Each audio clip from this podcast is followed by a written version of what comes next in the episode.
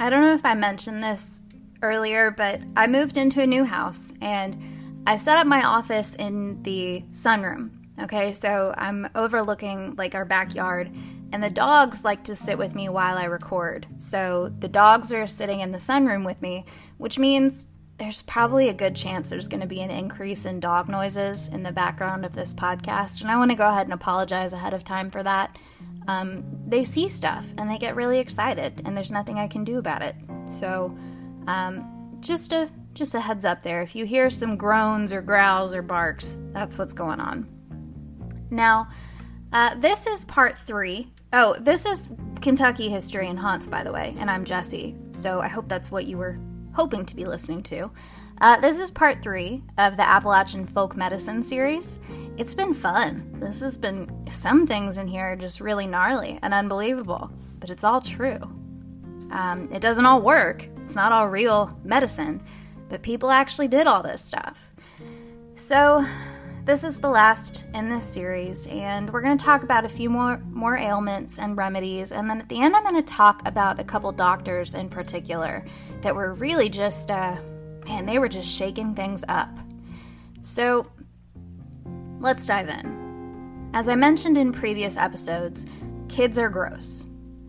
Kids are gross. They're sick all the time, they're always bringing sickness home from school and whatever. And sometimes they get chicken pox. Actually, I don't know. Do kids still get chicken pox? Did we have we like eradicated that? I don't know. I've never had it. Um, but we try to prevent kids from getting it now because from what I hear, it's not not a lot of fun. Uh, but back in the day, people in southern Appalachia did the exact opposite. Uh, parents would intentionally try to expose their children to other kids who had chickenpox or measles. Why would they do that? Well, they thought that if you caught chickenpox at a young age, you would be extra healthy later in life. Like something about having it when you were a kid would just make your immune system crazy good and you'd just be this super healthy person. Um, and then with chickenpox, there's some weird chicken stuff. Um, so, first, they would make the kid lie down on the ground, and then they would, quote, run a flock of chickens over the kid. Or they'd have the kid, quote, sit under a chicken roost to help dry up the sores. I'm having a really hard time understanding that one. Uh, they'd have chickens fly over the kid's head, uh, have a black chicken jump over the kid, or finally, they might apply water from a pot in which a black chicken had been cooked, or fresh blood from a black chicken right onto the chicken pox. So that's a lot of fun. Uh, here's a problematic one. I've never really learned what colic is. Like, is colic an actual thing? I just know that you don't want a colicky baby. And so I've, I've Googled it and I still kind of can't figure it out. And what I've figured, what I've decided is that no one else really knows what colic is either.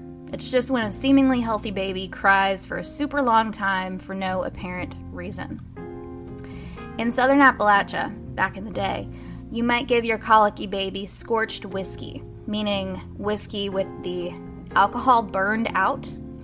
Or, and I said this is a problematic one because they would give the baby paregoric, which uh, I mentioned in a previous episode is opium. So that's not really good. Don't give your babies opium. So instead, for colic, you might blow smoke on the baby's stomach, give the baby a spoonful of turpentine or rub it, rub turpentine on its stomach. You could rub a hog's foot on the stomach, or, Jesus Christ, hold the baby upside down by its feet up a chimney. Colic is also one of those ailments that might call for passing, which I mentioned in part one. Passing is where you just pass the baby back and forth.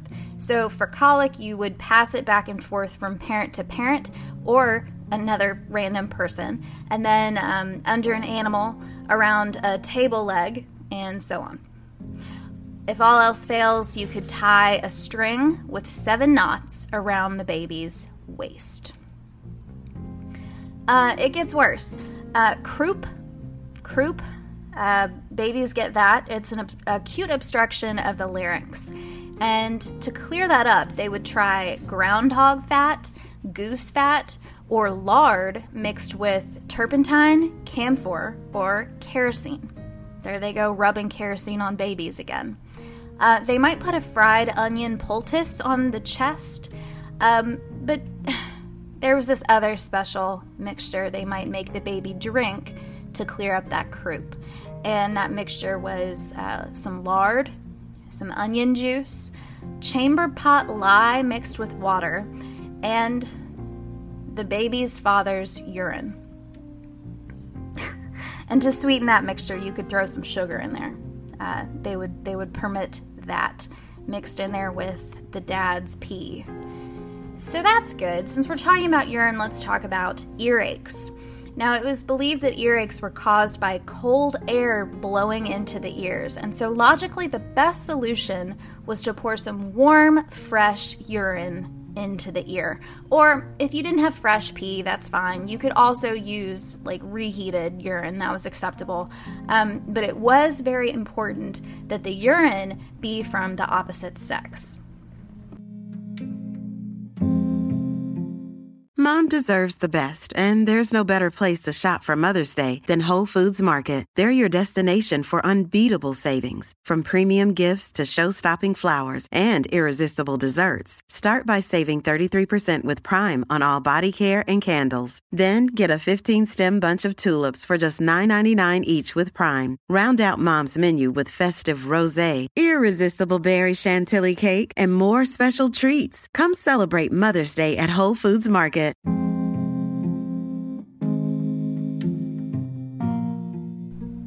Babies get thrush too, although in southern Appalachia it was more commonly referred to as thrash. Uh, thrush is a fungal infection, basically like a yeast overgrowth, I think. So they would clean the infant's mouth with its own wet diaper, or some white oak leaves, pokeberry juice, boric acid, or maybe some alum and honey. Uh, but it gets weird because there were thrush doctors, doctors that were believed to have magical thrush healing powers, which is a very specific skill. Um, and these people would have to be a seventh son or daughter, the son of a seventh son, or someone who never looked into the eyes of his father. So there was actually a belief that guys who never met their dad had special thrush healing powers. Uh, so, yeah, this was a religious thing. And the thrush doctor would say a prayer while blowing into the sick kid's mouth via some sort of funnel. Um, and if it didn't work, if the thrush doctor was ineffective, you could find a person of the opposite sex with no relation to the sick kid. You would have this person go to a creek, take off their shoe, dip it in the creek water, and then pour the shoe water into the kid's mouth. Oh, and you had to do this three times. They had to go back to the creek and, and fill up that shoe three times. For whooping cough, you just needed a live minnow, maybe from that same creek, right? So get a minnow, live minnow, uh, drop it in the sick kid's mouth, and let it gape three times. If that didn't work, you could try passing and in this version of passing, you would have two people stand on opposite sides of a mule, and they would pass the kid under the mule's stomach and over its back nine times. After that, make sure the kid eats some bread baked by a woman whose maiden surname was the same as her married surname. um, and also, this bread couldn't just be given directly to the child by this woman. There had to be like a middleman in the bread transaction, or it just wouldn't work. It would not cure the whooping cough. Very important. And finally, uh, this is really terrible. In 1877, a doctor in Tennessee reported what they believed to be a successful cure for whooping cough. They scared a kid by dunking it in water and literally nearly drowning it. And they thought that the sudden shock to the nervous system was an effective cure. Big yikes. So, uh, that's enough of that. Let's move on from baby stuff, which was pretty disturbing, to women's health. there is a truth that has persisted through the ages, and that is that periods are no fun. They are so not fun, in fact, that there have been a ton of nicknames created for menstruation, like the curse, falling off the roof, the miseries, the can't help it's, the clutches, the cramps, the monthly pain. But here's what's really sad to me. Back in the day, in southern Appalachia, parents did not have conversations with their daughters about getting their period. So when they got it for the first time, it was a total surprise. They didn't know what was happening, and it was terrifying. And people used to think that menstruation was like a sickness. And so, as a menstruating woman, you were supposed to stay out of the kitchen and stay out of the garden because those like herbs and plants you're working on, they would die if you were in there while you were on your period. Also, people thought that if women sat in a bathtub, got caught in a rainstorm, or swam during menstruation, it would cause the blood to like back up and cause hemorrhaging. Uh, guys, it doesn't work like that. Um, and of course, when tampons were invented, daughters weren't allowed to use them for a long time because of that belief that they would rupture your virginity. Uh, but you know what's even more painful than getting your period and having to deal with all that? Giving birth. Uh, I don't know from experience, that's just what I hear, uh, but I think it's pretty safe to say. And uh, birth was really dangerous, you know, it was really dangerous. Poor hygiene, doctors didn't know what the heck they were doing. It wasn't good. There was usually a midwife in town that would come by to, quote, catch babies. You know, just the local baby catcher. Uh, and in the late 1800s, the average doctor who would actually come to a house, like a, a real doctor, to deliver a baby would charge about $10, which was pretty expensive for back then. Um, but you could get away with paying in the form of cows, whiskey, or um, labor. Um, and a lot of times they would plan on a midwife showing up based on the phases of the moon, not re- like they would look at your due date and they would, you know, plan plan things around the moon phases. And so, um, a lady would show up, ideally a few days before the birth, uh, but she'd be like, Well, the moon is in this phase, so you're about to go into labor. Let's do this thing. Which is actually nice because if they did show up early, these these women would just hang around the house doing chores for the family until it was actually time. Um, also, it was very sketchy to give birth during a full moon. They really tried to avoid that. They thought it was dangerous for both the mama and the baby.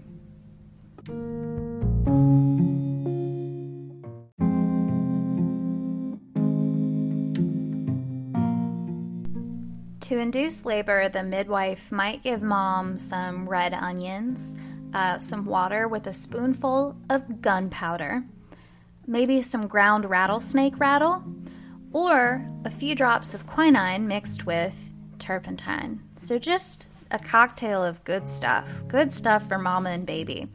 Now, once it was time, they would put a stick in mom's mouth for the pain to keep her from breaking her teeth. And then once the baby was out, it would immediately be held upside down by its feet and lifted up and down quickly to prevent liver grown disorder. So, uh, yeah, that's enough of that. But before we wrap up, I did want to mention a few types of doctors people might see in southern Appalachia for various ailments. And we're going to talk about some specific people. And we'll start with uh, Clarence Gray. Clarence Gray. His family was from West Virginia. His mother's side of the family was full of herb doctors, herbalists. He had a fourth grade education. He couldn't quite secure a good enough job to support his family, which led to a divorce and a couple of heart attacks. And he was really sick after the last heart attack, and he had an NDE, a near death experience. Um, and he had what the, the book uh, that I've taken all this from. Uh, the book calls it a preternatural experience that totally changed the course of his life and led him to become an herb doctor. And for the record, we are not talking about the 1800s here. This was in the 1960s. Okay, so one day, Gray said that he was in the woods and this Native American man appeared and handed him some herbs and told him that he would be all better in six months. And he believed that this man was sent by God. And he swore that after he did what the man told him to do with those herbs, he never had health problems again. So naturally, after that, he was born again and joined the Church of Christ. And he started treating friends and family and he grew more popular. There was a TV segment about him, and then a movie was made about him. So he kind of hit the big time. And so he was able to start selling his bitters, okay, his herbal concoctions. And he would sell this stuff directly, like locally, and by mail. Uh, and he got he got all sorts of letters from all over asking for health advice, and so he started sending out a newsletter which I imagine is very similar to those almanacs that you see from like the early 1900s, where they were actually just like patent medicine salesmen disguising their fake medicine with the cover of providing like some weather information, maybe some astrology stuff. Um, I think it was kind of like that, his newsletter.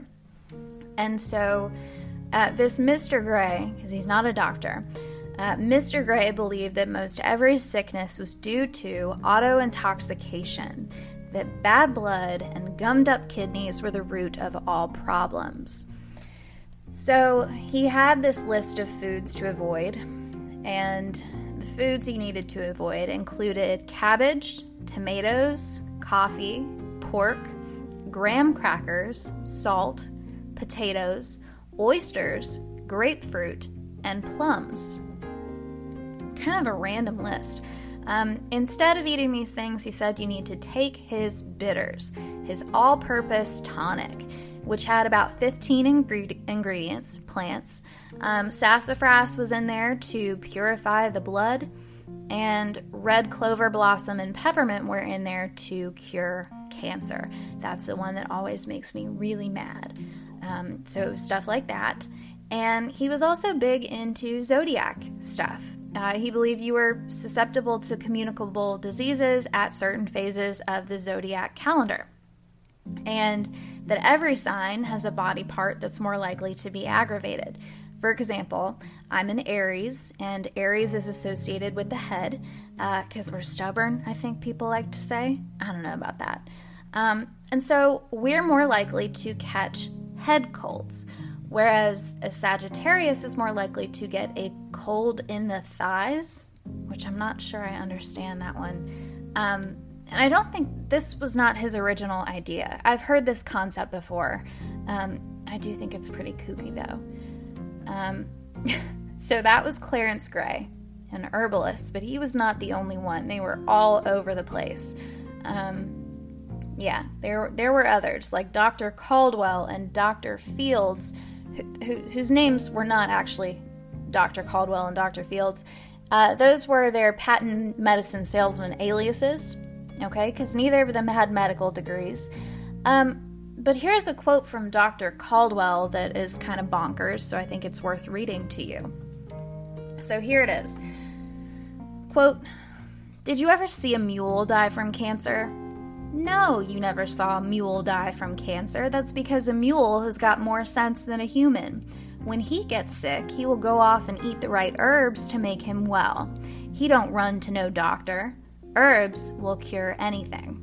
Why, they've been here since time. Them old Indians knew all about 'em. You never heard of an old Indian dying from cancer. Now, them young Indians have ruined themselves. They have become educated. There are not many of them old Indians left. Do you know what causes cancer? I'll tell you what causes cancer.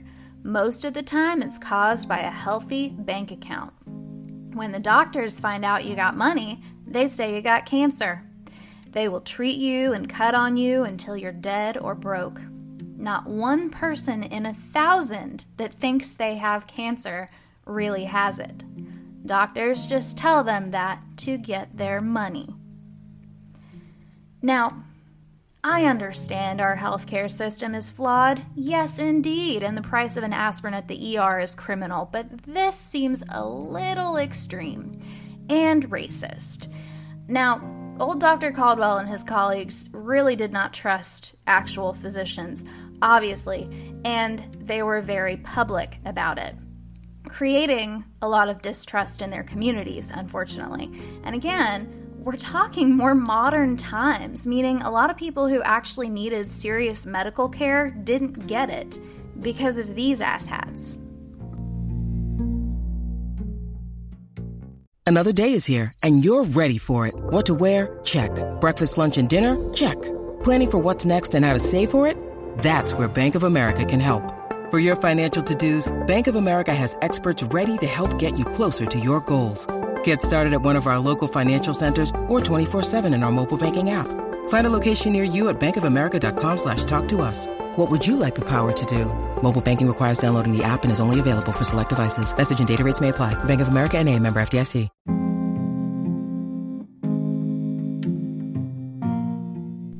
Now here's a character. Thomas Raleigh Carter. Born on my birthday, April 15th, tax day, 1875 in Many Sinks, Virginia. Very little formal education, but he learned to read, so he taught himself a good deal that way. Now, Mr. Carter was a Baptist minister.